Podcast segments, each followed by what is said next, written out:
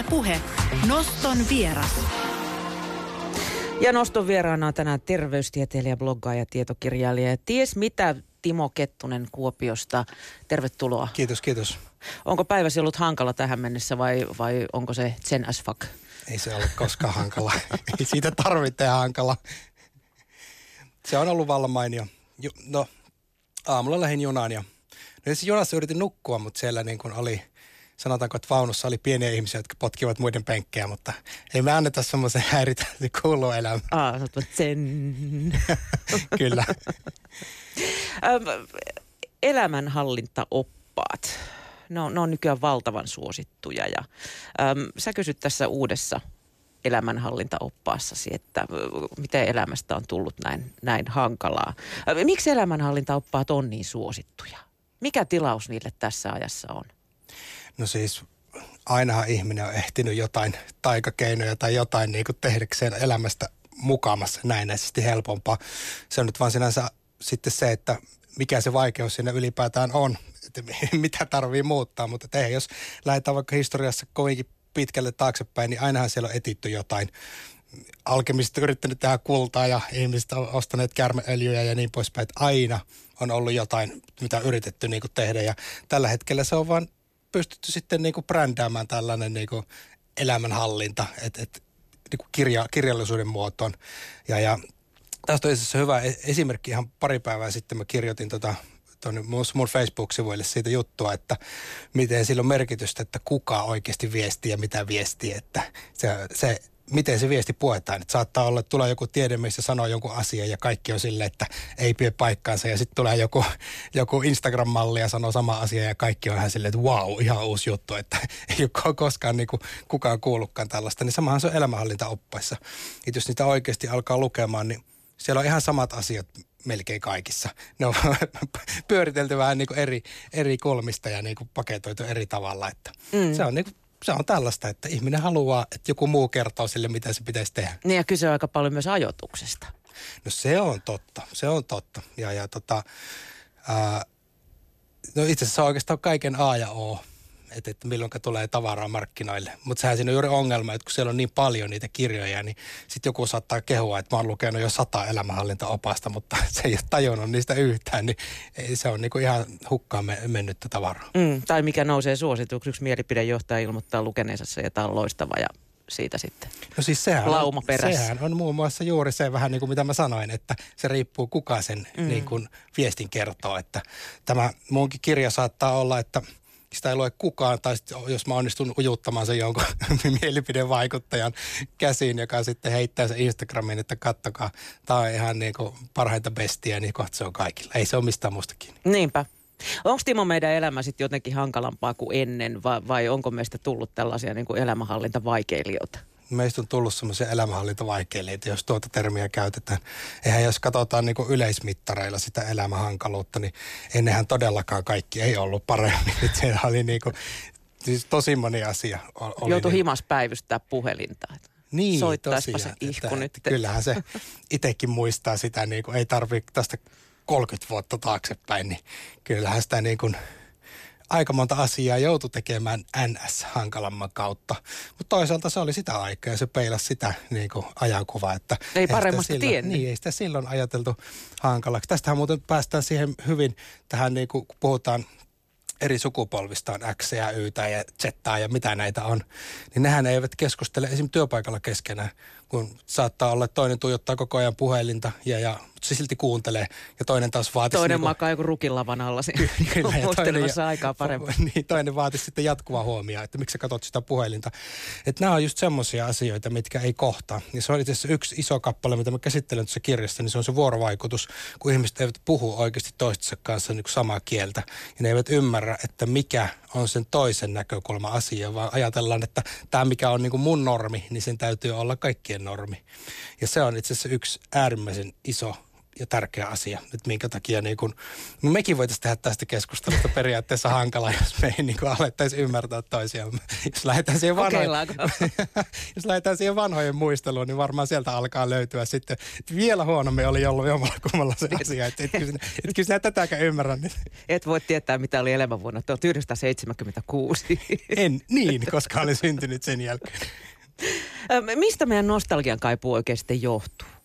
No siis siellä on varmaan monta asiaa oikeasti ja niin kuin, mitkä se loppujen lopuksi tota, ää, aiheuttaa, mutta että yksi iso tekijä on juurikin se, että tulevaisuus on sellainen niin kuin ajaton möykky. Me ei tiedetä, mitä siellä tapahtuu. Ja kaikki tällainen niin tuntematon ja semmoinen, mitä me ei voida hahmottaa ja määritellä, niin se pelottaa. Mm. Ja jollain tavalla se sotkee meidän aivoja, että se käännetään negatiivisiksi. Että me voidaan tietää, mitä siellä tapahtuu. Sitten jos me ollaan, mitä vanhemmaksi me tullaan, niin tietyllä tavalla me ää, ajaudutaan yhteiskunnasta poispäin. Et, et monet tällaiset palvelut, niin ne on suunnattu aina nuoremmille ja koko ajan tulee uutta teknologiaa, tulee puhelimia ja kaikkea.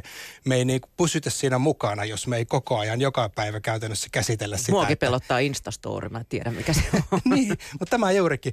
Ja sitten aletaan niin kuin tukeutumaan niihin turvallisiin asioihin, joita on omat muistot, josta tulee juurikin tämä, että miksi ennen kaikki oli paremmin, koska sulle silloin kaikki oli paremmin. Sulle oli silloin turvallista ja, ja silloin ei välttämättä ollut niitä asioita niin paljon kuin nykyään. Sun, sun piti ja vaan, kaikki oli hallussa. Kyllä, kaikki oli hallussa. Sun piti niin kuin vaan ehkä työn takia piti pitää itse niin kuin yllä se, se sun tietotaito. Mutta sitten jossain vaiheessa, kun on eläkkeellä, niin ei tarvitse, ei ole kiire.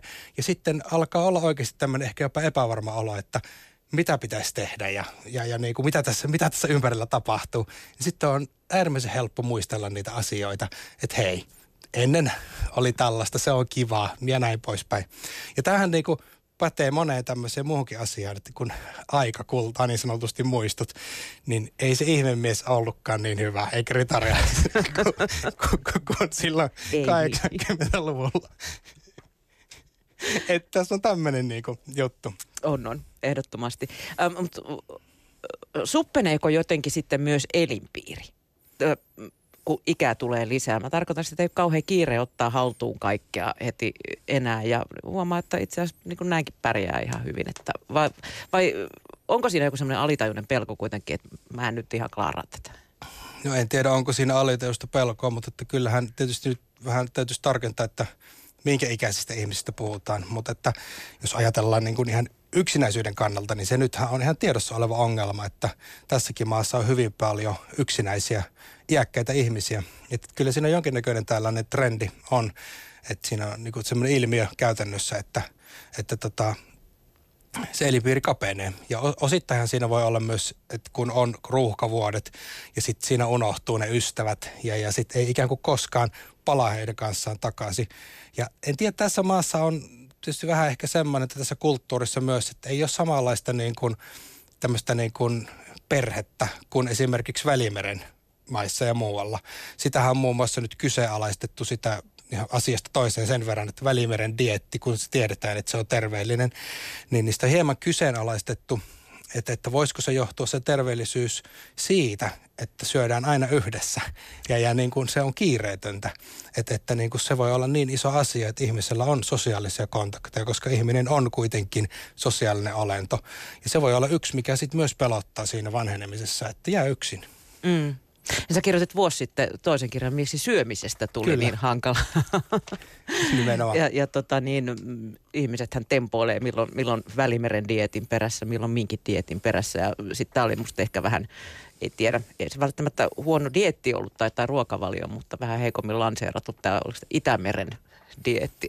Joo, siis siitähän en muista. Yritettiin se vähän kopsailla tuolta. Sama dietti, joka sitten oli niin kuin, oliko se viikinkin dietin nimellä myös. Ja sehän, it, kyllähän se kierti, uutisoi, kun se, sitä tuli tiedote ja se uutisoitiin, niin kierti tuolla niin kuin iso, isotkin lehet, mutta no se on asia erikseen. Nyt ollaan jo ihan uusissa dieteissä sitten. Öm, kuinka paljon tässä elämänhallinnassa, Timo, on, on, on kyse ihan vaan siitä tai halusta siihen elämänhallintaan, että haetaan harmoniaa? Että ihminen vaistomaisesti etsii harmoniaa. Sitähän elämä nyt ei yleensä noin niin kuin pääsääntöisesti ole. niin no, se on tietysti vähän, että miten sillä harmonialla halutaan hakea. Mutta siis toi on niinku tavallaan, mitä mä tuossa kirjassa käsittelen niin kuin muun muassa on tällaisia niin kuin erilaisia psykologisia teorioita, että siellähän on, on sitten muun muassa niin kuin kappale siitä, että mitenkä ihminen voisi kehittää itseään aikuisena ja korostettakoon nyt tässä välissä, että ei ole olemassa mitään niin kuin absoluuttisia lokerointeja tai malleja, että miten ihmisen tulisi elää, tai mikään teoria ei ole täydellinen, tai voi olla, että jossain vaiheessa se kumota ja näin poispäin. Että puhutaan nyt vain tällä tavalla niin kuin jostain näkökulmasta mm. ihan jonkun järkevyyden takia, koska muuten tämä menisi ihan jonnekin metatason haahoiluksi. Niin, niin käytännössä yksi asia on varmasti ihan se, että ihminen ei tiedosta oikeasti, että mitä se tekee ja missä se on. Ja tekee ikään kuin asioita vääristä syistä. Ja tämä on niinku sellainen, että jos ihmisiltä kysytään, että mikä on harmonia ja mitä ne haluaa, niin jos joku rupeaa sitä oikeasti miettimään, niin voi olla, että sillä menee jossain vaiheessa ajatus solmoon, että se ei edes tiedä, mikä on harmonia.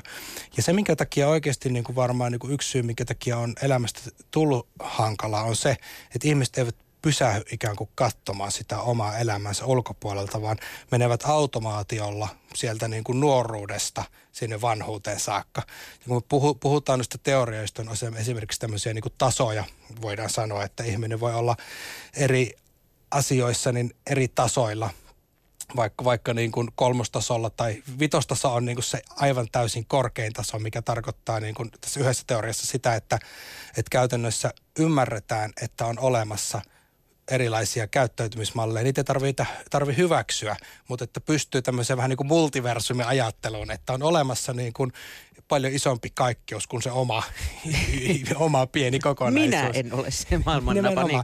Ja näissä, nä, niin kuin, näissä on nimenomaan voidaan olla eri tuota, ta, tuota, asioiden suhteen. Et joku voi olla parisuhteessa tasolla niin kuin kolme, mutta sitten jossain niin kuin työelämässä tasolla viisi, että oma työego ja työidentiteetti on tosi hyvä, mutta sitten niin kuin parisuhteessa on ongelmia. Tai sitten joku voi olla niin kuin, ö, tosi niin kuin, ö, sinut itsensä kanssa, että se voi keskustella kenen kanssa tahansa, vaikka toinen niin kuin, kuinka yrittäisi provosoida, niin se ei missään vaiheessa niin kuin hermostu, mutta sitten se on työelämässä ihan Liskoaivot ottavat vallan työelämässä. kyllä, kyllä.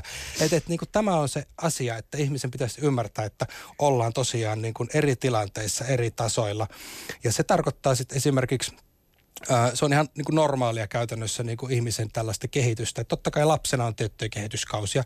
Sitten tulee niin kuin periaatteessa siinä parikymppisenä vähän nuorempana ehkä tiettyjä kehityskausia, joissa sitten ajatellaan tietyllä tavalla niin kuin ikään kuin ulkopuolelta asioita, että pelottaa enemmän seuraukset, että minkä takia joitakin asioita tehdään tai jätetään tekemättä on se, että siitä on seurauksia itselle. Ja osa Oppii syyt seuraukset. Nimenomaan. Mutta osa jää tälle tasolle. Ne yleensä löytyy sitten tuolta Big Brotherista ja Temptation Islandista ja juopottelemasta julki. Mutta e, sitten ihmiset voi kuitenkin kehittyä tästä sitten eteenpäin. Ja tässä on just niin kuin se pointti, että, että minkä takia jokaisen pitäisi pysähtyä ja miettiä sitä, että onko oikeasti – edes ikään kuin elämässä oma itsensä. Etsiikö niitä asioita, mitä haluaa vai etsikö asioita, mitä muut ovat määritelleet? Niin, että autopilotti pois päältä. Nimenomaan. Mm. Kuinka paljon hankaluutta ja, ja jarrua luo sitten erilaiset tällaiset sisäänrakennetut ajatusmallit, mit, mitkä on ehkä kotoa jo tullut, miten kuuluu tehdä ja mikä on oikein? No siis nehän on varmaan yksi suurin jarru ja nehän on juuri se, mikä sen autopilotin laittaa päälle. Ja siis yksikin semmoinen niin hyvin simppeli esimerkki voi olla ihan oikeasti, vaikka se ehkä kuulostaa hassulta, on se, että jollain on tili samassa pankissa tai vakuutukset samassa vakuutusyhtiössä siksi, kun joskus isä tai äiti on sanonut, että tämä on hyvä vakuutusyhtiö. Että ikinä ei oikeastaan niin edes ymmärretä kyseenalaista, että hetkinen, minkä takia mä laitan rahani tonne. Et, et niin tämä on esimerkiksi yksi ihan Koska tämmönen, näin on aina tehty. Niin, nimenomaan näin on aina tehty. Se on yksi hyvä, simppeli esimerkki siitä, mikä niin kuin nimenomaan aiheuttaa sen autopilotin päällä olemisen. Valitettavasti liian usein ihminen tarvii jonkun trauman tai jonkun tragedian, että se ymmärtää pysähtyä. Ja, ja mutta siinä on se ongelma, että se sitten voi mennä yli. Että sitten niinku vedetään kaikki, kaikki niinku överiksi. Tai sitten on näitä esimerkiksi tämä Konmari, mikä oli niin, niin on kuullut tarinoita, missä joku heitti niin kuin ihan kaiken pois valokuvista ja muista lähtien. Ja sitten vuoden kuluttua oli silleen, että mm. hitto, miksi mä tein tämän. lähti. Kyllä, että niin kuin kaikki lähtee kerralla. Että ihmisillä on semmoinen tietynlainen niin kuin hassu ominaisuus, että se ei niinku kykene välttämättä sitten niinku skaalaamaan sitä, että kun innostutaan jostain, niin sitten niinku repästään kunnolla. Tästä on esimerkki aika monelta elämänalueelta. No, mä luulen, että niin kuin jokaiselta löytyy. Ja tämä on muun muassa yksi semmoinen taas, mikä on vähän niin kuin, kun ihminenhän pelkää käytännössä omia heikkouksiaan, eikä haluaisi tuoda niitä esille. Mutta se on muun muassa yksi sellainen, niin kun, muun muassa siihen ekoon ja identiteettiin liittyvä asia, että, että onko sinut itsensä kanssa. Että voi muun muassa Facebookissa kertoa myös ne niin kuin hölmöilyt, hölmöilyt. Että yleensähän siellä niin kuin ihmiset saattaa olla, että ne silottaa, esim. kuvat on viimeisen päälle laitettu ja näin poispäin. Mutta mä kyllä jaan sinne ihan huolella, jos onnistun seisomaan vaikka niinku Stacyllä vetskari auki tai sulattamaan suklaata vahingossa taskuun niin tai pesemään pankkikortit pesukoneessa. niin se on niinku sitä normaalia elämää. Siis niinku, ja, ja tämä on semmoinen, mikä ihmisiä monesti pelottaa, se oma epäonnistuminen ja tällainen, että et niinku ei uskalleta näyttää sitä se on kuitenkin puolet elämästä. Mm. Kaikki ei voi, jos koko ajan on yläpilve ja mennään ylöspäin, niin, niin jossain vaiheessa tulee seinä vastaan. Mi- mistä sä sitten tiedät, että sä oot sinut itsensä kanssa? Ihminenhän on myös törkeä hyvä valehtelemaan itselleen. Ah, se onkin loistava kysymys. Ja sehän on nimenomaan yksi tällainen, että ihminen ei oikeasti tunnista niitä omia signaalejaan. Ja se on valitettavasti vaan semmoinen homma, joka vaatii opettelua ja itsensä tutkimista. Se on vähän niin kuin joku, ajatellaan vaikka joku mestari meditoija – niin eihän se oppi meditoimaan yhdessä yössä, vaan sillä menee kymmeniä vuosia ehkä sille. Se osaa niin kuin käytännössä koska tahansa tehdä sen niin meditoinnin eh, sillä tavalla, että se pystyy niin kuin laskemaan sykettä ja rahoittamaan itseään. Mutta sama on niin kuin tämä itsensä tutkiskelu, että pitäisi niin kuin aina tilanteissa saada niin kuin tutkia itseään, et ja millä tavalla asioista ajattelee. Ja siinä on just tällainen, no sanon vähän toisenlaisen esimerkin kautta on vaikka tämä, kun kieli muuttuu mm. ja terminologia muuttuu. niin sitten tulee joitain sanoja, jotka ovat olleet vaikka sata vuotta sitten sallittuja ja, ja sitten nykyään ei saisi välttämättä sanoa. Niin saattaa olla, että joltain lipsahtaa väsyneenä joku sellainen tietynlainen sana, niin se on siinä on se oleellinen asia. Ai niin kuin ihmisroskat, jotain näköisiä esimerkkejä. niin, no esimerkiksi. Mutta siinä oleellista on niin kuin se, että ymmärtääkö, että mitä sanoo. Eli käytännössä niin kuin, jos tuommoisessa tilanteessa ei koskaan pysähy, niin ei voi kehittyä. Nyt en ota kantaa siihen, että niin kuin kuka saa sanoa ja mitä saa sanoa, mutta pointti on just se, että jos sanoo vaikka tällä tavalla niin kuin jonkun vääränlaisen sanan, niin se on äärimmäisen tärkeää niin kuin oman itsensä kehittämisen kannalta, että mitä sillä hetkellä tekee, kun ymmärtää, että sanoo jotain väärin. Tai ylipäätään ymmärtääkö sitä. Ja Mä itse kirjoitin siinä edellisessä kirjassa ju- juurikin tämmöisen esimerkin, miten mulle kävi joskus, kun tuota, oli, kävi semmoinen ikävä ää, tapahtuma. Muun muassa oliko se Lauttasaaressa vai missä oli täällä, jossa joku perhe kuoli tulipalossa. Mm. Ja, ja tota, no totta kai siinä oli myös lapsia ja mua aina ahistaa kaikki tällaiset, niin jos lapsiin kohdistuu niin tämmöisiä surullisia asioita ja näin pois, tietysti omia lapsia ja niin poispäin. Niin sitten kun oli uutinen, että, että se oli maahanmuuttajaperhe, niin ensimmäinen ajatus, mikä mulla tuli, oli silleen – ai no eihän se sitten ollut niin vakava asia. Ja sitten mä välittömästi sain sitä kiinni, että hetkinen, en mä voi noin ajatella. Mm. Ja sitten mä rupesin miettimään sitä, että mistä se johtuu. Ja todennäköisesti kun on koko elämä kuitenkin kyllästänyt niin kuin tämmöisellä uutisoinnilla, maahanmuuttajat sitä, maahanmuuttajat tätä, niin jostain vaan tuli niin kuin tällainen, tiedätkö, että jo joku olisi voinut sanoa noin. Mutta siinä oli just noin, että sitten mä itse niin kuin järkytyin, että en mä, voi, en mä ajattele oikeasti näin. Eli sait itse kiinni Kyllä, ja jostain tuli vaan tämmöinen ajatus, ja mä mietin, että tämä ei ole mun oma ajatus, mutta se on voinut joskus ehkä olla, vaikka 10 tai 20 vuotta sitten. Mutta siinä on just tärkeää, että niin kuin nappaa kaikki tollaset kiinni. Ja samahan se on vaikka, jos sä niin kuin riitelet jonkun vaikka puolison kanssa. Ja monesti ihminen on itsepäinen ja se pitää se oman kantansa ja näin poispäin. Mutta sitten jos joskus niin riitelyssä ja tämmöisessäkin keskustelussa, vuorovaikutuksessa voi saada itsensä kiinni ja miettiä silleen, että hetkinen, onko tässä mitään järkeä. Ja sitten on se tärkein asia ja mihinkä moni ei sitten välttämättä pysty. Että ilmoittaa toiselle, että tiedätkö mä oon miettinyt, että – tässä nyt ei oikeastaan mitään järkeä, että niin kuin mä olen todennäköisesti et sanonut jotain väärin ja näin pois. Mitäs jos unohdetaan koko juttu ja keskustellaan tämä asia läpi tai ihan vaan anteeksi. Mm. et, et, niin kuin, nämä on niitä asioita, mikä on juurikin sitä, mikä estää sen harmoniatavoittelun, mistä puhuit. Että, ja se on nimenomaan sitä autopilottia, että ihminen vaan on. Mm. Onko tämä sitten se, miten, miten se keino, millä lähteä nimenomaan muuttamaan niitä opittuja malleja, koska siis pelkästään elämänhallintaoppaita lukemalla onnistumisprosentti ei taida olla kovin iso. No ei vaan, se on nimenomaan se tekeminen. Ja itse asiassa vaikka se onkin vähän klisee, niin, niin ainut oikeasti sellainen toimiva elämänhallintaneuvo on se, että tee se. Siis se juurikin, että jos sä otat kuvia joistain asioista, niin sä et välttämättä edes kato, mistä sä otat kuvia. Sä vaan haluat saada hienon kuvan, mutta sä unohdat sen, että mistä sä olet ottamassa kuvaa. Ja sehän on nimenomaan niin kuin elämässä niin kuin se juttu, että pitää kokea asioita ja pitää epäonnistua. Että et, niin kuin sä voit lukea mistä tahansa teorioita, sä voit lue, lukea niin kuin opiskella mitä tahansa, mutta jos et sä mene ja juokset seinään tai pissis sähköpaimeen, niin et sä opi.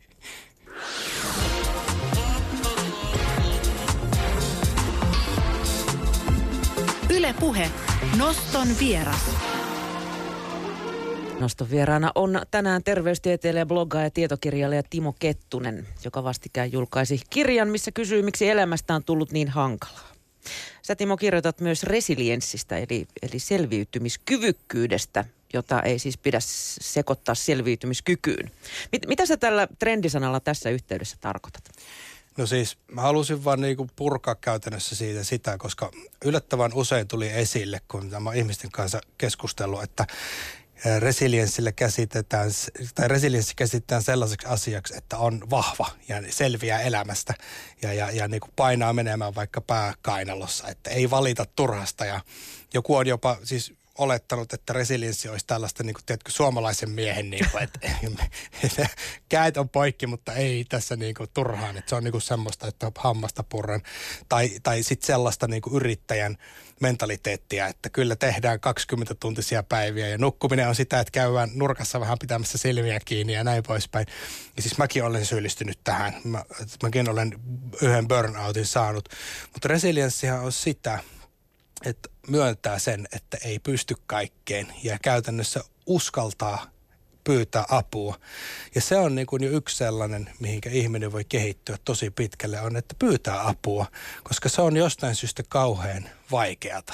Että et niin voi myöntää sen, kun puhuin tästä heikkouksien myöntämisestä itselleen, että voi myöntää sen, että mä en osaa tätä. Voisiko joku auttaa?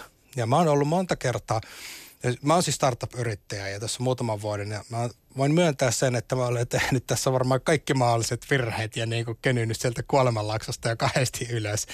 Ja, ja tuota, alussa oli sillä tavalla just, että ei kyllä tämä niin itse hoidetaan, mutta jossain vaiheessa oli pakko myöntää, tästä ei tule mitään, jos niin kuin ei saa apua.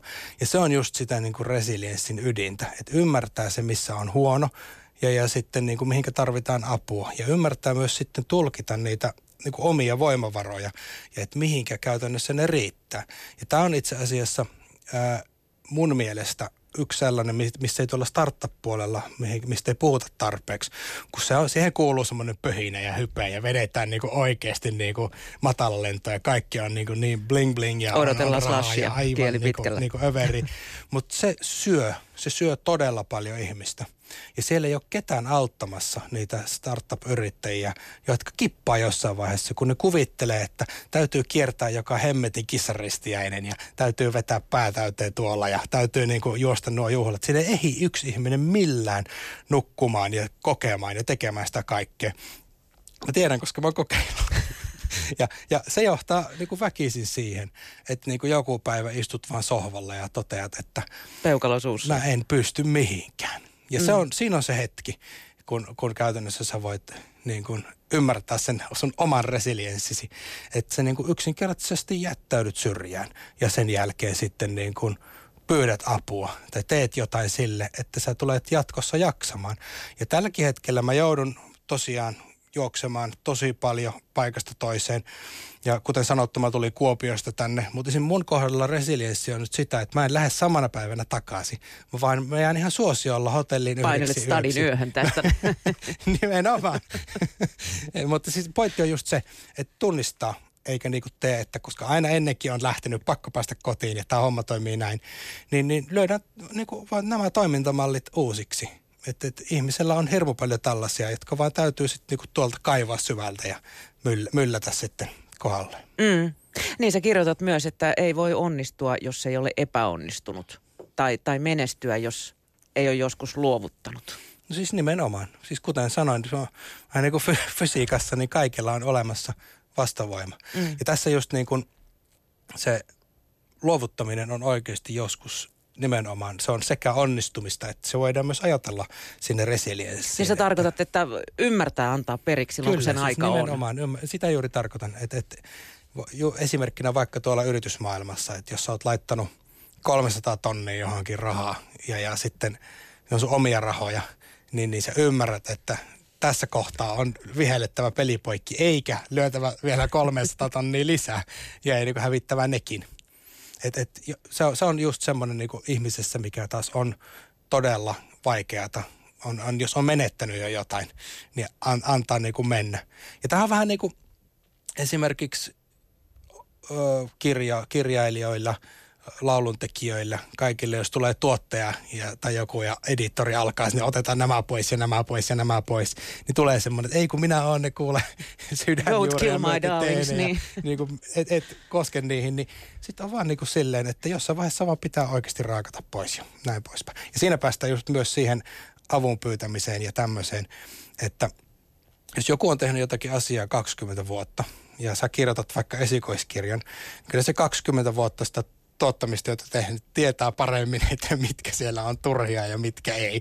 Että kannattaa vaan niin kuin olla nöyrä ja kuunnella. Suu suppuu ja korvat auki. Nimenomaan. Nykyaika on, on Timo myös täynnä ihan, ihan tahallista vastakkainasettelua, jos puhutaan näistä elämän hankaloittavista tekijöistä.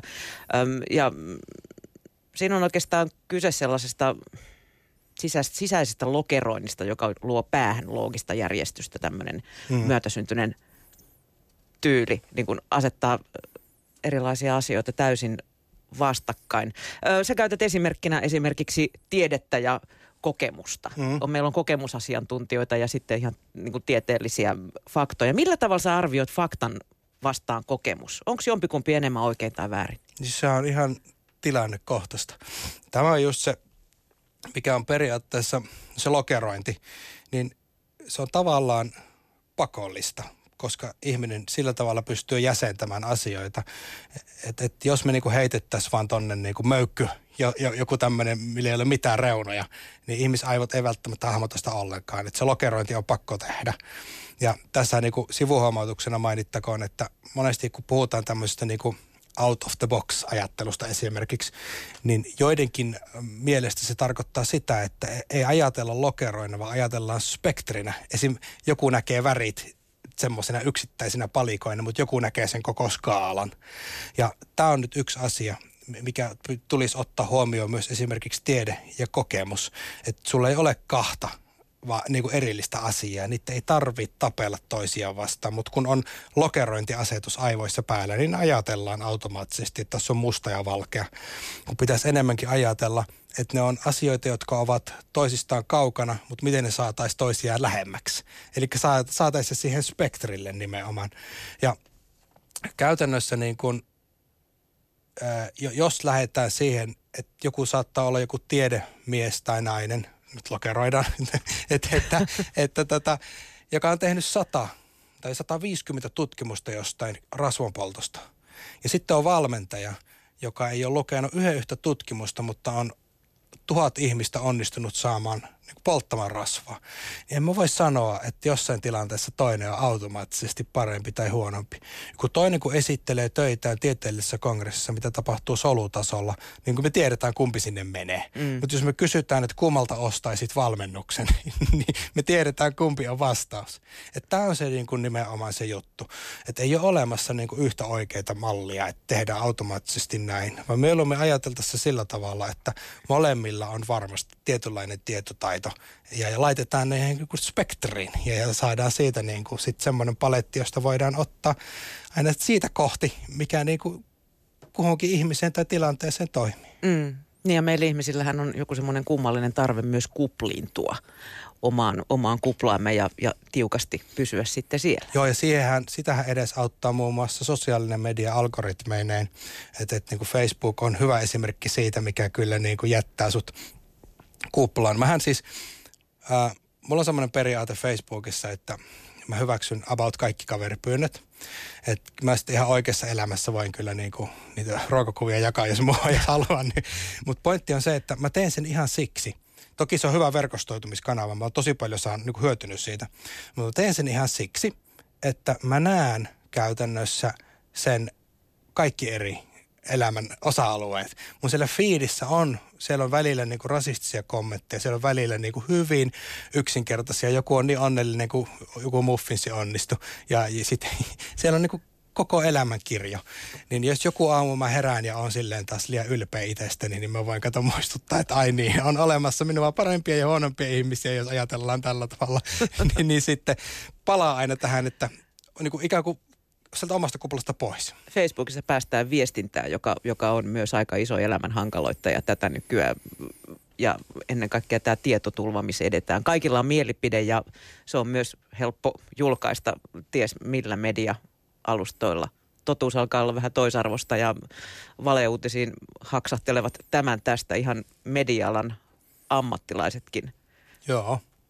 Millä, millä tavalla tällaista niin kuin viestinnän elämän hankaloittamista pitäisi sun mielestä käsitellä? Tämä on itse asiassa tavallaan aika hankala aihe, koska sä et voi tietää tarkastamatta faktoja, että onko viesti, jota sä luet, niin totta vai ei. Ja se faktan tarkastus ei ole aina välttämättä helppoa. Mm. Et joskus siihen joutuu näkemään työtä ja on huomattavasti helpompaa vaan niin kuin olla siellä omassa kuplassa ja jakaa se pelkkä otsikon perusteella se oma... oma niin kuin, Samanmielinen otsikko. Kyllä, kyllä. Mutta sitten taas mäkin olen joskus niin kuin haksahtanut näin, eikä ole siis pitkäkään aika, kun viimeksi on jakanut mukaan jotain, nyt sitten on joku tullut kertomaan, että ei tämä pidä ollenkaan paikkansa. Ja sitten täytyy vaan todeta, että no, onnistuivat taas huijaamaan Reisille meni. Kyllä, mutta se on, niinku, siis se on oikeasti tämmöinen niinku hyvin hankala asia. Ja tässä esimerkiksi yksi hyvä esimerkki oli tämä, siitä ei nyt pitkä aika, kun oli tämä video, jossa, olikohan se Venäjän metrossa, jos ihan väärin muista, joku nainen kävi kaatamassa pullosta vettä. Valkaisuainetta. Niitä, ei kun anteeksi valkaisuainetta, sille mansplaining niiden haaroihin, jotka olivat levällä. Niin sitten se uutisoitiin monessa paikassa, että, että kattokaa tätä idioottia ja bla bla bla. Ja sitten tuli uutinen, että se olikin niin kuin vale-kampanja, joka taas sitten tota, sitten uutisoitiin, että menitkö vipuun, että oli valekampanja. Mutta sitten tuli uutinen siltä, joka oli niin kuin siltä järjestöltä. Masinoinut sen, joo. Et, et, ei, me ei ole laitettu mm. tällaista uutista valekampanjaa, että mm. onkin oikea uutinen. Niin mä luulen, että kukaan ei oikeasti tiedä totuutta. Ja se tässä on just tässä nykyaikaisessa äh, viestintäkulttuurissa se ongelma, että me ei voida tietää ihan täsmälleen, että mikä on totta. Ja sitten jos lähdetään niin kuin esimerkiksi, kun uutisoidaan – vaikka tutkimustuloksia, niin saattaa olla, että ne on kiertänyt monta uutissivua ja monta blogia, ja siellä on sitten niin kuin, ei ole yhtään mitään niin kuin sitä alkuperäiseen liittyen. Eli se on niin kuin yksi tällainen oikeasti iso, iso tota, haaste, että mitä niin kuin tällä hetkellä yritetään oikeasti myös niin kuin etsiä ratkaisua siihen, että miten tällaista pystyttäisiin niin kuin, tällainen ongelma ratkaisemaan. Ne. Timo Kettunen, meillä loppuu aika justiin, mutta tota, niin, viimeinen kysymys. Puhutaan menestyksestä. Onko se mielentila vai suoritus vai päätepiste? Ei ainakaan päätepiste. Kyllä se on enemmänkin niin kuin asenne tai, tai mielentila. Että et, niin kuin, kyllä menestynyt ihminen, niin no tietysti täytyy sanoa silleen, että jokaiselle menestyminen on eri asia. Ja, ja tota, yksi hyvä esimerkki on vaikka tällainen, että joku urheilija on saattanut voittaa elämänsä aikana 30 kisaa – ja, ja sitten jos se häviää yhden, niin, niin se ei ole menestynyt siinä, mutta se on menestynyt elämässään. Et se on niin tällainen... Eh, ehkä se on se mielentila. Ehkä se on enemmän kokee itse menestyneeksi että... tai sitten loseriksi, kun se yksi kisa hävitään. Se voi olla hetken se on siinä, mutta että kaikkihan me ollaan menestynyt ja, ja pölyä elämän tuulessa ja niin poispäin. Kiitos Timo Kettonen, kun pääsit noston vieraksi. Kiitos.